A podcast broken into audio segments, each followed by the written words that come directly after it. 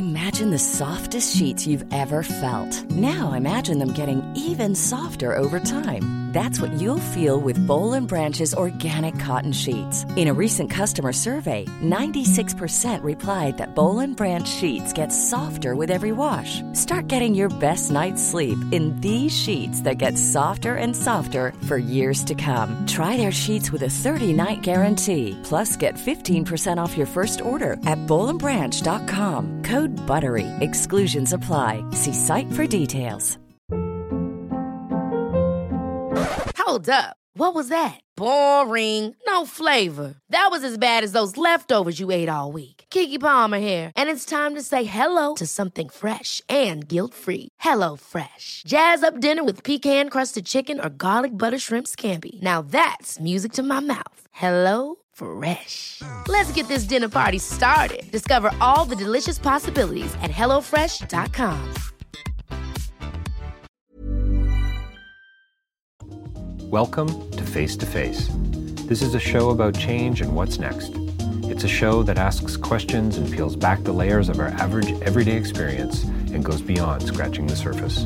We interview people doing incredible things who are making a difference around the globe.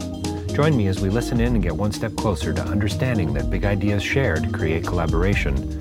Collaboration can inspire community, and communities create social change. I'm David Peck, and this is Face to Face.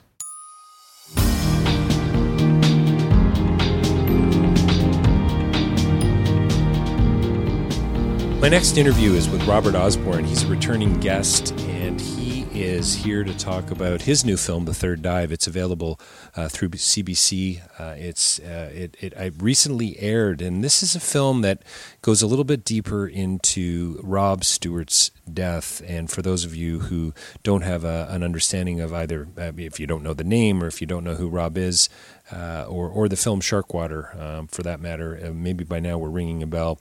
You're going to want to dig a little deeper here. And recently, uh, a theatrical uh, release uh, for Sharkwater Extinction came out. This was Rob's third film. He was in the middle of filming it, and tragically, he died while filming alongside of a whole group of other people. And so this is where Robert goes a little deeper into the film, uh, into the process, into what was going on, and tries to uh, peel back a few layers. Uh, this is about this is about sharks. Uh, this is about scuba diving. It's about Key Largo, and I mean we even we even talk about uh, uh, sawfish sharks. We talk about the content of of, of what really took up uh, a huge huge portion of, of Rob's life, his dedication, his passion. We talk about that. Robert uh, Osborne is also a diver, so he's got some insights into this. And I don't want to give too much away. Uh, you might want to go, you're going to be able to read about it on the site, of course. Uh, you can see the trailer. You can read a little bit more um, uh, reviews by now, I would imagine. But I, I encourage you to go and see. This is a film, it's about 42 minutes long. Some really interesting insights here, and some. Uh, there's a real. Um, a sense of, of, of, of, injustice that I think uh, that uh, certainly Robert is driven by here, and he's trying to get to the bottom of this. He's trying to get to the truth. So check it out, The Third Dive on CBC. Don't forget davidpecklive.com for more information about my writing and my speaking, and also rabble.ca for a whole host of other interviews. And if you want to get behind the work that I'm doing here at Face to Face, you can do that on patreon.com and support us financially. And if you can't do that, which I totally get and totally understand, you can head to iTunes. I would appreciate it if you left a review there for us uh, at iTunes for Face to Face. Coming right up, Robert Osborne on uh, Rob Stewart, The Third Dive. It's his film, and uh, this is something that you need to know about as a Canadian. Rob was a passionate and committed uh, entrepreneur, he was an activist, he was a diver, and, and, and so much more. A real hero and a real uh, true Canadian. Check it out Robert Osborne and The Third Dive. Well, welcome to Face to Face. We're joined by a very special guest here with us today, Robert Osborne. He's a, a journalist, uh, a filmmaker, a producer, director, writer, uh, here today to talk about a new film coming out on CBC Docs POV, The Third Dive, The Death of Rob Stewart. Robert, thanks for joining me today. Well, thank you for having me, David. I appreciate it. And a return guest. I, I remember very fondly when uh, when I was asked to do this interview. I immediately remembered speaking to you about Sentinel piece, and it was one of the better conversations that we that I had during all of the uh, lead up to that film. Well, that's that's great. Thank, thank, thanks for saying so. I appreciate that. It's uh, you know, as you probably know, I'm I'm I'm not, unlike you. I'm not really much of a journalist. I'm more of a conversationalist. So that's that's what I'm uh, that's what I'm all about, and that's what we're here, you know, today to do to to chat uh, about this film, The Third Dive. So, so pretty interesting. Uh, Sharkwater Extinction, uh, Rob Stewart's third film, uh, came out just yesterday, and your film is going to be premiering on the 26th of October. Hopefully, going to be living with CBC for quite some time time. Maybe we can talk a little bit more about that. But the timing is so, um, um, you know, poignant for so many reasons. Tell us a little bit about the third dive, um, how, how, it started. And you're a diver too. Uh, well, that which, was the genesis. Yeah, it, yeah. So that makes sense. I'm uh, not only am I a, a journalist, but I'm also I've been a diver for many years, and and for the last ten years, I've started to push into the more um, complicated world of technical diving. So I've been doing taking courses in cave diving, taking courses in decompression theory. So I've been pushing into deeper and further, more sort of uh, risk risky uh, diving areas. So I had that background, and when when I started to read the media reports back in uh, the February of, of, of 2017, after Rob was uh, died, I, I thought, you know, it doesn't all add up to me. It's, there's, there's a simple explanation being offered here that does not make sense to me. And that started me to pull on one simple thread and, and, and as any journalist will tell you, if you start to pull on one thread and it just keeps going and leading you to other threads, then you know you've got a story at a right. point, and that's what I did. So how long how long have you been doing this kind of work? And because so, I guess my question is, you, you played the hunch here, you you you you listened to your intuition clearly, and and this is the path that led you down.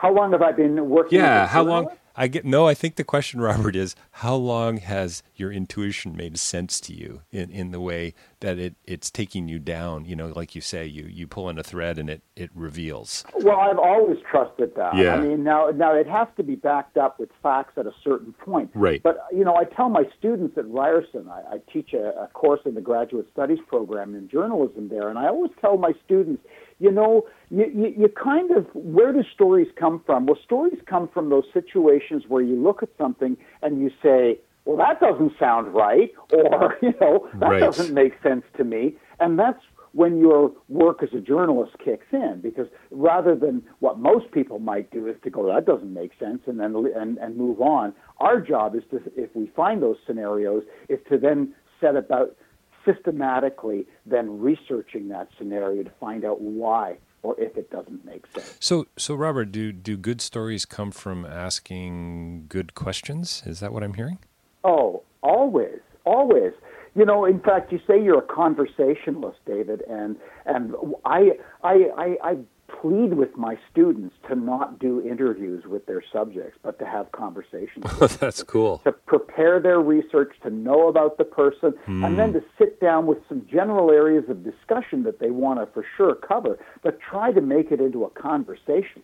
People will respond to that, as you know well much, much more readily than they will when you sit there and, and, and blurt questions up. Well, and is it fair to say, too, and I think this is a beautiful insight for me, and thanks for that, the, isn't that where the truth and the authenticity and the transparency really bubbles to the surface? When you're absolutely. when you're when you're i guess that, that is the definition of the word commiserate. You're connecting with this other person hopefully. You're capturing it on film and and just relating you know, embracing the other person in a way that maybe, you know, if you set it up as an interview, you're just not going to be able to break through.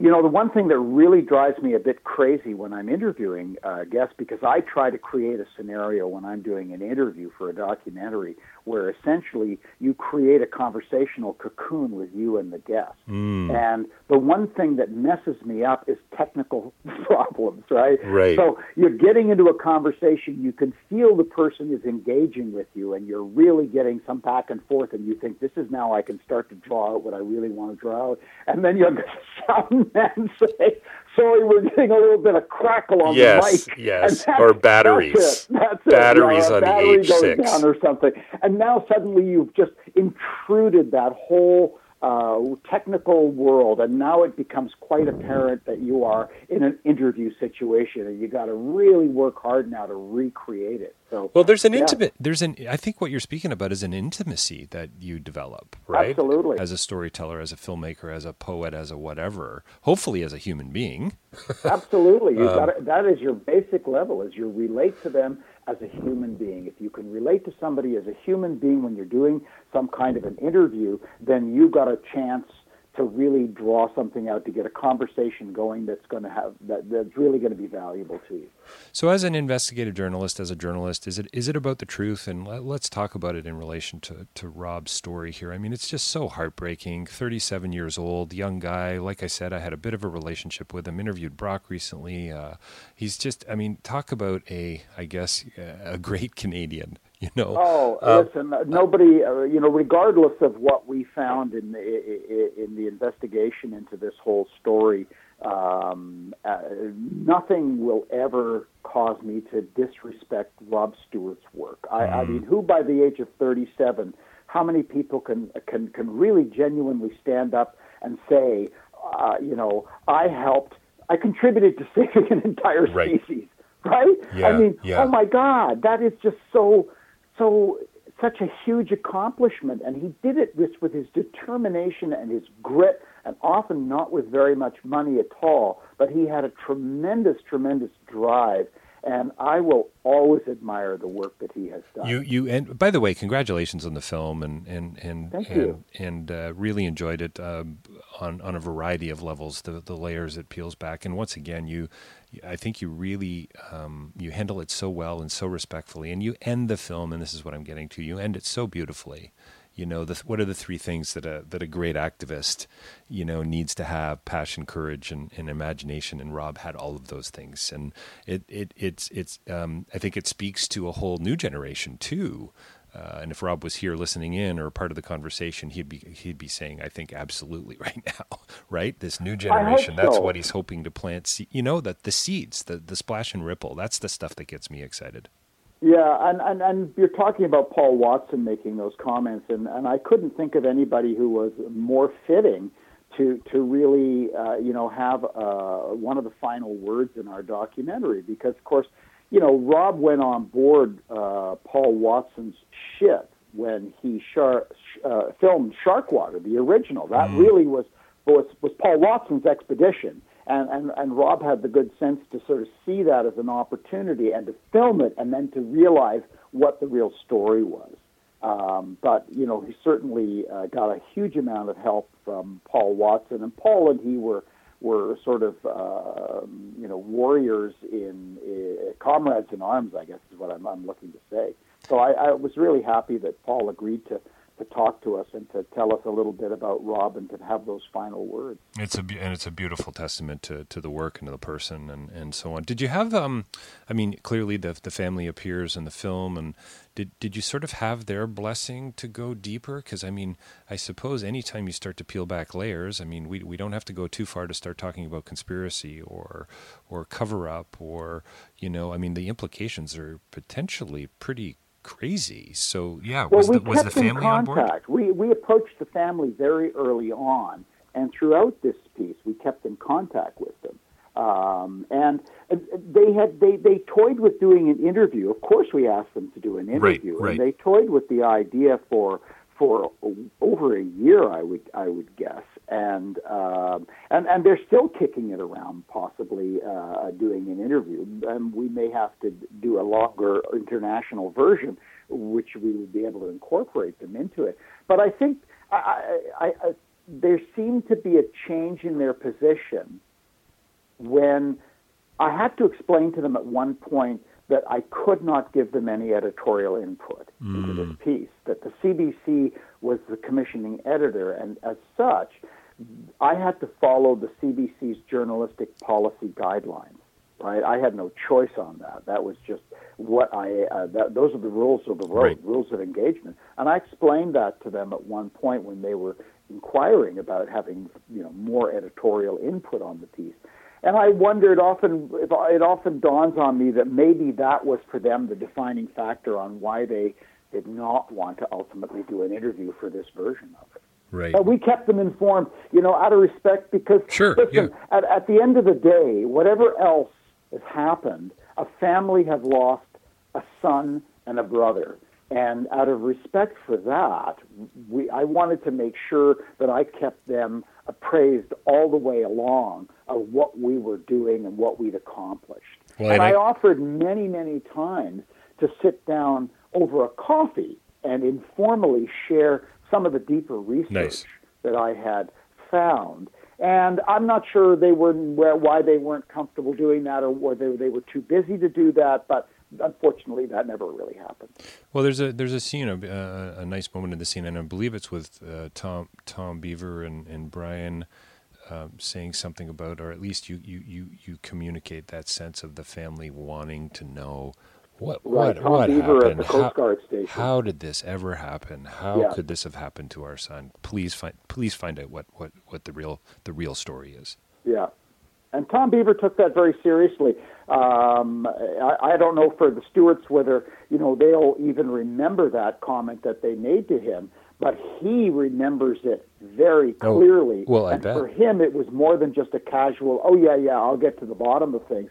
When he said that, at least what he conveyed to us was he very much meant that he would throw himself kind of heart and soul into the Into whole the, project. yeah, way more than just a toxicology test. Yeah, way more than just sort of, and now I'll do a standard autopsy. And he did. He did throw himself into it, much, much more than that. So, I, I, I, mean, I think I, I mean, I hardly know you, but I think I know you well enough based on the work I've seen and the conversations we've already had. But for you, this has got to be more. It seems to me about response. This isn't about blame. It's about responsibility. It's not about blame. And you know what? Funnily enough, David, I set out to, to, to make it about blame, not for Rob Stewart, of course, but I, I, I looked at the, the fact that they did three dives uh, on that final day to those in, on, uh, to those really, really quite um, startling depths. And and so the popular wisdom at the time was that you know this Svengali-like dive instructor had led Rob astray and killed him as a result of that. And I thought, okay, you know what? I am going to make sure that if that's the case, I set out to absolutely prove that. And you know what? I really couldn't sort of prove that. Right. I, I couldn't prove that, you know, that, that, that Rob, nobody would describe Rob as some naive waif who could be easily led. In fact, everybody I spoke to about him, his friends, um, his colleagues, his fellow environmentalists, described him as someone who was very strong-willed. Oh, who yeah. Knew his mind and who would not be just easily sort of bullied and led any in any direction. Um, so, Well, it's so what- it, and- that didn't add up then, right? Oh, totally doesn't add up, and that and that's the quality that allowed him to make such a groundbreaking film like Sharkwater, right? It's that drive and determination and that ability to say, you know, I know what I need to accomplish here and nobody's going to stop me. That's what made him so great. I it also love- made him someone who's strong-willed. I love to. I love how and it comes out in the film Sharkwater Extinction, which by the way everyone should see as well. But but and you bring it out in the film uh, through one of your interviews. He goes onto another boat and pretends to be somebody else. Oh, yeah, and I yeah, just yeah. it just the the stones on Rob. You know, it just I, I love that about him that he. The, the end goal, I, I got it. This is just is just one more stepping stone. So yeah, I'm Yeah. a I'm a professor from Dalhousie, or I forget what it was. Chris Harvey Clark, he pretended, he, he presented himself as, as Chris Harvey Clark. Yeah. And Chris Harvey Clark, of course, who's in the documentary, uh, and, and, and knew Rob and was there uh, and had, had sort of, um, had sort of little adventures with Rob on a couple of occasions. He was delighted that Rob had done that, right? He didn't Yes, take he- oh, yeah. offense at all. It That's was right, like yeah. He was howling with laughter that he would get away with that. And Chris is yeah. uh, Chris is the cold water shark guy. yes, he is. And, yeah. and and unfortunately, it sounds like that's something that will never be, or certainly not not uh, uh, through Rob or with Rob. But but Chris tried to get Rob to to, to he was so disappointed. You know, Yeah. I, again, I didn't put it in the film, but at one point, you know, he was he was on the verge of tears with Mm. talking about how he and Rob would always be talking, and they just kept missing, you know, the opportunity for him to show him the Greenland sharks uh, Right. and the torpedo Right. rays that he was studying, and and he, you know, they tried for a, quite a long while to sort of make that work. But they had huge mutual respect, and they would bump into each other at, at, at shark conferences in Europe, and, and, and they would, in fact, bump into each other on Capo Verde, where, uh, you know, Chris shot that home video that he, he was kind enough to let us use. Were you were you angry when you first heard about this? Was it were you just was it was it upset? Like what was your initial reaction to the news reports of Rob going going missing? Well, I mean, I was sorry to hear about his passing in in, in terms of, you know, I, I think we at least I feel that there's we, we all should have a, a responsibility to trying to do something to help this planet uh, that we are rapidly destroying. And people like Rob Stewart are few and far between who have the, the, the not only the, the drive to do it, but the charisma to pull mm, it off, mm. to draw people into these issues, right? So of course, I mean, I'm disappointed, but my my my reaction honestly was curiosity. Again, right.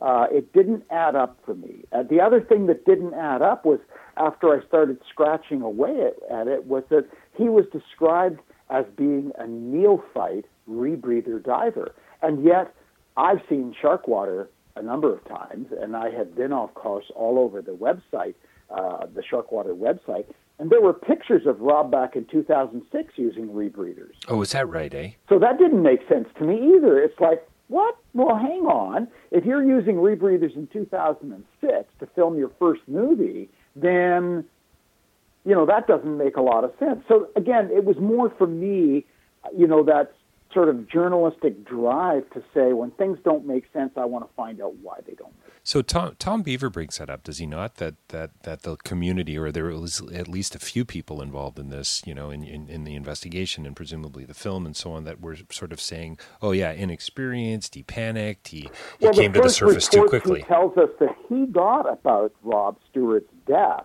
was someone who tried to tell him that Rob Stewart was an inexperienced diver. He had panicked when he had gone down on that third dive, shot to the surface, that only through the the heroic efforts of, of Peter Sotis grabbing him by the legs and slowing him down had he managed to even uh, survive to the surface, but that he blacked out on the surface because of decompression sickness and died.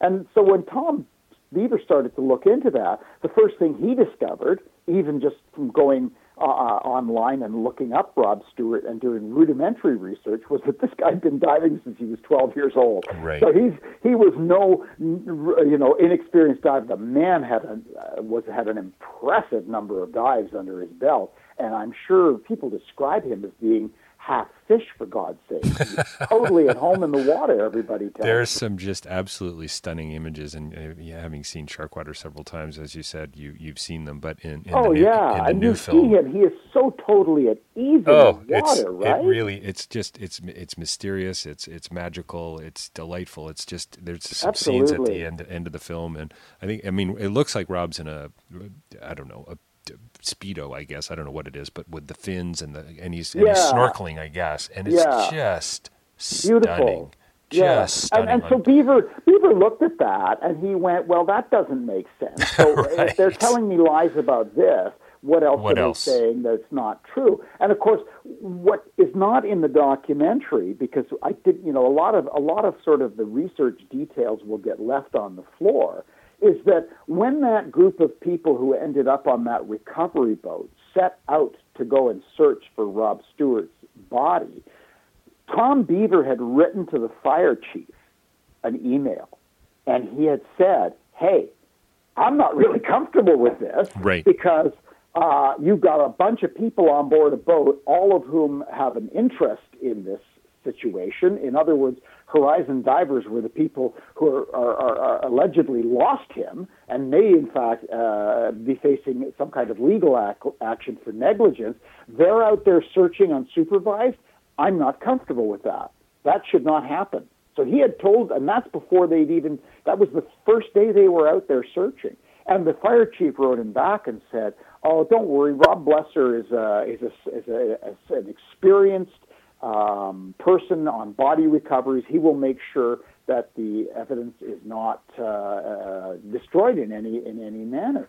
And when when Beaver found out that they had gone out anyway and recovered the body without consulting with him, he went ballistic. He wrote a blistering email to the fire chief again and said, you know, this is a this is a not only is this uh, you know wrong what you've done, but it's illegal. All right, I have under Florida law, I have absolute authority in this area, and you have defied my expressed wishes and gone out with this team and done it anyway. And so he was apoplectic over that. He Yeah. knew exactly what the potential was.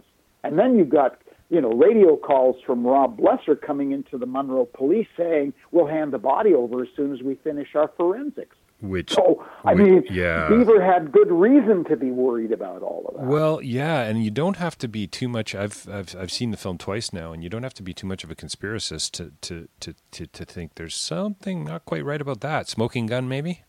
Well, there's another thing that didn't come out because again, you don't have time to put all the documents Right. in the documentary. But but I got a copy of the police report um, from the Monroe County Sheriff's Department, and in that report, there are two people on board who work for the insurance company, and they misrepresent themselves to Brock Cahill. They tell Brock Cahill, according to the police report, "Oh, we're just volunteers," and only afterwards do they admit to him, "Well, actually, no, we work for the insurance company." So Wow. again, it doesn't take too many things like that to be bubbling around for you to start to raise questions about what really did go on out there. I, I just I went to I went to an old um, film. Um, is it The Firm Oh yes, yeah, with Tom Cruise? yeah, Twenty five, I don't know, 20, 25 years ago, something yeah. like Not that. a I- bad movie though. I remember it. That's right. But yeah, you start to you see you see a film like that, and you you, you start to see stuff like this, and you, you you you really do have to wonder. Which is, I guess, this is this is no longer blame. Now we're looking at responsibility. Um, somebody brings up in the film this I this i- intentional or or accidental. I mean, are you able to say where you stand on that, Robert? Intentional or accidental for what, David? Well, yeah, good good point. Um, just the I guess. Do you the- mean Rob's death? Well, yeah, the the Oh, the, no, the, the way no- no, no no I guess the way it was handled, right? I mean, and that's the those are the questions Do you mean raising. the aftermath? Yeah, where, the, yeah. where there there is some indication that um, uh, Tampering, maybe? forensics were gathered without Right. the medical exam. Oh no, there was no way that was accidental. That was intentional. Hmm. There's no question that that was intentional. I mean, you know, you don't have you don't have people from the insurance company on board uh, taking pictures at the very least that we know about, possibly taking other forensic uh, samples. Uh, that's not accidental. There, there's that's not just some happy coincidence that's occurred. And in fact, we know that they took some pictures because um, when the discovery process on the lawsuit started to happen, um, the lawyer for Horizon Divers filed a motion to block anybody else getting access to some 30 or 40 photographs that were Wow. taken on the day the body was recovered. Well, now, what? Who, who authorized those photos to be taken? So we know for sure they took at least some photographs. Uh, what else they did, who knows, right? I mean, it, the problem is it's it's what happens on something like that, and it's a question I asked the Coast Guard several times, and they refused to answer. That they're doing their whole um, investigation, and and it's based largely on the forensic evidence that was gathered in the aftermath. But if there was any kind of interference in the forensic process, if the chain of evidence is destroyed in any sense, then is not everything that they have in their possession fruit of the poison tree? right. And I put that to the Coast Guard directly many, many times, and they never bothered to respond. They they responded once saying, "Oh, we're taking that into account," and I wrote back and said, "Okay, that's fantastic. How, right? How can you take that into account? Was that a was that a William Blake reference? What's that?" Fruit of the fruit of the poison tree. Fruit Did of I, the poison tree. It's a legal reference, right? It's a legal. Dis, it's a I legal, think Blake. Uh, I think Blake's got a poem called. I think so. I'm going to have to look that up now. That's but it's and I think it it would it would actually relate. Maybe that's where the the phrase comes from. But yeah, fruit of the poison tree, with, without a doubt. What what what's your hope? I mean, obviously, there's a lot. You know, as a as an editor, as a storyteller, there must be plenty of info and interviews and ideas and thoughts that you left out. of the oh, film. there's, there's a ton of stuff. I mean, I, is I there a part two? Is there a? Are you hoping that that this is going to? I, I do think that when we like for for for a Canadian version, because of commercial constraints, uh, uh, a TV hour is 44 minutes, right? But uh, an international version would be much longer, anywhere up to 52 minutes, which Okay. would give me uh, another eight minutes to play with. And if that happens, if we get an international sale, which I'm quite confident we will, then I would happily open it up and start to put a little more details. I would happily open it up and put an interview with the family if they chose to finally come forward. I love how you also bring out, and it comes out in Sharkwater Extinction, and you don't have to go too far in the news to know, but so many people who who who you know came out to help, who came out to search the the the stories of support and and um, it's kind of a, again another testament to to a guy who says, and I think it's in your film, conservation should be taught before Shakespeare, which is That's Rob which saying is that. fantastic. Yeah, I, I, that's that's fantastic. Yeah. Yeah, I, I, and I understand where he's coming from, and I don't wholly disagree with him. That, that in some respects, you know, uh, living on this planet is is is is more important than uh, even beautiful uh, works by someone like Shakespeare. Yeah, yeah. I mean, I get that. I don't know if I would entirely agree with him, but I get it. I get what he's saying. Yeah, no, for sure, and I bet, and and it's a soundbite, right? We, you know, if we could have a deeper conversation with Rob around that, and I'm sure somebody has. Yeah. Um, there's uh, no, I think, but I think the point is is uh, go go goes deep. What and what are what are some of the insights uh, that that that you were able to, um, I guess, bring to the the the filming and the questions that you asked as a diver. I mean, you've you've been doing this for a while yourself. Um, uh, Well, did I it just raise went your down. I, I, I did not think I had enough cred to really do this piece. Um, I, I felt that I needed more training because uh, I was not a re- I was not certified on a rebreather, and so before we started our filming, I flew down to Fort Lauderdale and I took a course on the same rebreather that Rob Stewart was using from the same company that trained him. wow. And because I wanted to be able to really understand this technology and I wanted to be understand what he was dealing with. And I actually did half a dozen dives with this rebreather off the coast of Fort Lauderdale. Um, and uh, it was it was really illuminating. I mean, I, I then began to understand um, why it was even conceivable that they could do three dives in one day. I would never do that on what's called open circuit, the Jacques Cousteau kind of you breathe in and you breathe out all the bubbles. I'd never do that. Okay. But rebreathers, it's much more than a, just a different way of breathing. It's it's a whole system of survival underwater. It's more closer to what the astronauts are using Oh, okay. in their technology in space than it is And the- and-. And the idea is that it's going to allow you to stay down longer. It's going to it's going to Quiet. quieter, so you get closer access to the sharks. Yeah. it just makes perfect sense from Yeah, you can yeah from from Rob's perspective. You know, the, but this is brilliant. You know, why wouldn't we use this technology? Why wouldn't you use it? Yeah, Absolutely. Yeah.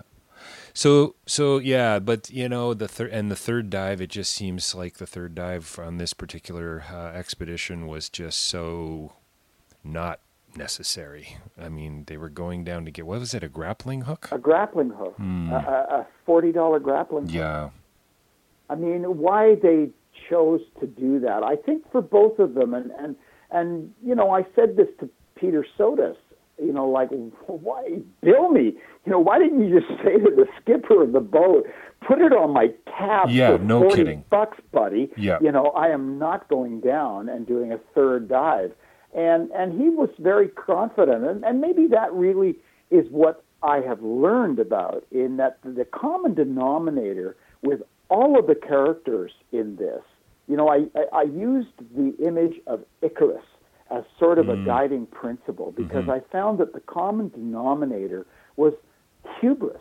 And I don't mean hubris in, in in the sense of arrogance, but hubris in the in the real definition of hubris of confidence, maybe a bit of arrogance, Yep. but an absolute belief that you ha- can do this. Right. And and I think that everybody, that Rob Stewart, that Peter Sotis, even Tom Beaver, they all had that sense of hubris mm. that they thought that they could do what they wanted to do, and it bit them all on the rear end. I mean, well, what was you know? was it? Wasn't it Peter's line? Rob Rob did what Rob thought was best. Yeah. Yeah. Yeah. I believe that. Well, uh, but but again, that that's to me is the sign of a great filmmaker. It's a great, it's a great. That's an artist. That's yeah. That's what allowed him to do to do what he wanted to do. Let's talk. Just but sadly, we've got to wrap it up here in a couple minutes, Robert. But tell me a little bit about what Rob was trying to do at the time when he was going down. Was it the Queen of Nassau off the Florida Keys? It was about well, the he sawfish sharks. Um, he had been told by a scientist. Uh, Chris Harvey Clark was at the same shark convention in in Bristol, in England and an American scientist had been studying uh, sawtooth sharks and, and was aware that there was a congregation of them on the Queen of Nassau, which mm. is very unusual. And the water is much clearer there than it would be where you would typically right. get uh, sawtooth sharks, which would be in, in brackish coastal water. Right. So Rob was there trying to get down and get pictures of those. Very unusual to have pictures of sawtooth sharks in their natural habitat in their natural habitat and, and to get them into any kind of feeding or mating behavior would be unique. I mean, it would be uh, it would be a knock them out of the park kind of shot. Well, and again, I mean, isn't it, it for the right reasons, right? Well, I think he was always he was strongly driven to for his his cause, and his cause was to preserve this this, this amazing creature. I mean, I see sharks when I'm diving, and and not really very often anymore. Mm. You know, hmm. 10 or 15 years ago, if I was diving in a tropical location, or uh, you know, you would see, you could count on seeing sharks constantly, and and it was delightful. And but in the last few years, if I see a shark in a week of diving, that's that's yeah, rare. That's pretty remarkable. I mean, you know, it's funny. I'd, I'd love to hear your thoughts on this too. But but uh, when I was talking to Brock about about Sharkwater Extinction and so on, I sort of implied that hey, listen, love them on film gorgeous animals. Um, but Rob would only be too happy to remind me that they were like predators and at the top of the chain. Still not sure I want to swim with them. Um, you know, I, I, I, love watching Rob do it, but but there's still this. I don't know if it's fear. Rob would probably say I have fear, but I would like to think it's healthy respect. Well, you know what? I think if you're you're you're a fool if you have absolutely no fear. Fear is a normal reaction, and and when you have a large apex predator around you like that, I'm always very excited. But that's not to say that I'm not also uh, quite apprehensive. I mean, I keep my distance. Yeah. And, I, uh, and I'm very respectful of not getting in their right. face. Right. Uh, and they generally leave you alone. They're generally pretty not interested in people. Um, if they're curious, they'll come around and check you out but they their sensors are picking you up and figuring you right. out long before you're ever seen. Which is right? one of the many many insights that Rob has brought to us as uh, as as uh, you know um, that, brought to everyone really the insights that this the humanizing of the shark right? Talking about the eyes and the emotions and and what are they communicating and are they communicating something? And we don't need to fear them the way we've normally feared them. And i just i so love what he's what what, what he's done with respect to you know from from that perspective changing our understanding and perception. But uh, and to your point what's the quote? Uh, virtually saved a species single-handedly yeah, you know, I think mean, that's really true. Too. Remarkable uh, achievement. You know, I had an experience with sharks, and, I, and I'll just share this if I've got some time. Yeah, no, go, go. It was in the Bahamas, and they have these kind of T-shirt shark dives. You know, where you go and you you you kneel on the on the uh, on the, the the sea floor in a fairly shallow water, and the sharks kind of know you that people are going to be there. Right. And they bring a feeding uh, crate, and they feed the sharks out of these crates, right? Yep. So so it attracts like you know, there could be 20 or 30 sharks swimming around and, they're buzzing you. I mean, so so they're they're so close that as they swim by, their fins are brushing your hair, right, kind of thing. Right. And these are like you know four, five, six foot long reef sharks. Okay. And and I remember watching one swim by me, and and it it, it was only like about a foot away. And what struck me, it was like an epiphany at the time, was I watched its eye look me over. and when I looked in that eye, I didn't see a mindless killing. Right, right. I saw a curious, sentient creature. Yeah. Well, and so that cool. was a real transition for me. I know it may sound sort of cheesy in that, but it was like I yep. went, oh my gosh, these things, they're not, they're not mindless killing machines. I don't know a lot about them, but I do know that these are sentient creatures and they have at least a sense of curiosity. And that was a very interesting experience for me. Yeah, it's a beautiful insight. And, I'm sure Rob Stewart had many, many, much more closer encounters with sharks, and he would have known them, of course, you know, 10 times better than anything that I would know about. But well, at least I've had a little exposure to them. Well, and I think that was one of the driving forces behind the work. It was, you know, I want people to understand them and see them the way that I see them.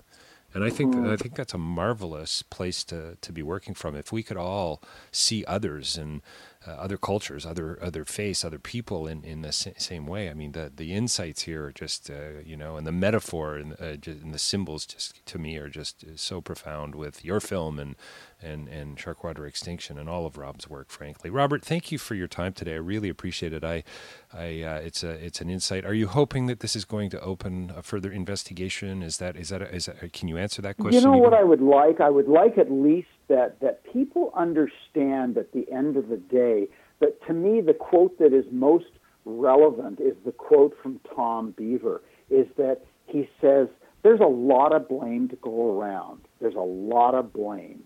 And and at the very least, you know, it, it is a complicated situation. Mm-hmm. It's not so easy as to point a finger and say bad guy, good guy there's a very much a more complex sort of blend of things that are going on. If people come away from the documentary with that, then I think mm. I'm I'm very happy. And I, the other thing I would like to see is I would like to see in the U.S. I think that they should be definitely um, launching an investigation right, right. into what really did happen on that recovery boat and getting to the bottom right, of that. Right. You know, having some people explain what their actions were. Thanks for your time today. We've been talking Thank to you. Robert Osborne about the third dive, the death of Robert uh, Rob Stewart. It's a documentary coming up on CBC Docs POV. Look for it other places too. It will exist there. I, I, hope, Robert, for at least a while. And it's it sounds like you're you're hopefully steps away from an international deal as well. Thank, thanks so much for your time today. Thanks for having me, David. This is a Rabble Podcast Network show. Rabble.ca.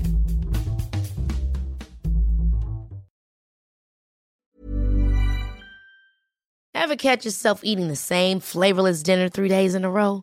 Dreaming of something better? Well, HelloFresh is your guilt free dream come true, baby. It's me, Keke Palmer. Let's wake up those taste buds with hot, juicy pecan crusted chicken or garlic butter shrimp scampi. Mm. Hello Fresh. Stop dreaming of all the delicious possibilities and dig in at HelloFresh.com. Let's get this dinner party started. Hey, it's Paige DeSorbo from Giggly Squad. High quality fashion without the price tag? Say hello to Quince. I'm snagging high end essentials like cozy cashmere sweaters, sleek leather jackets, fine jewelry, and so much more. With Quince being 50 to 80% less than similar brands. And they partner with factories that prioritize safe ethical and responsible manufacturing. I love that. Luxury quality within reach. Go to quince.com slash style to get free shipping and 365 day returns on your next order. Quince.com slash style when you make decisions for your company you look for the no-brainers if you have a lot of mailing to do stamps.com is the ultimate no-brainer Use the Stamps.com mobile app to mail everything you need to keep your business running with up to 89% off USPS and UPS. Make the same no brainer decision as over 1 million other businesses with Stamps.com. Use code PROGRAM for a special offer. That's Stamps.com code PROGRAM.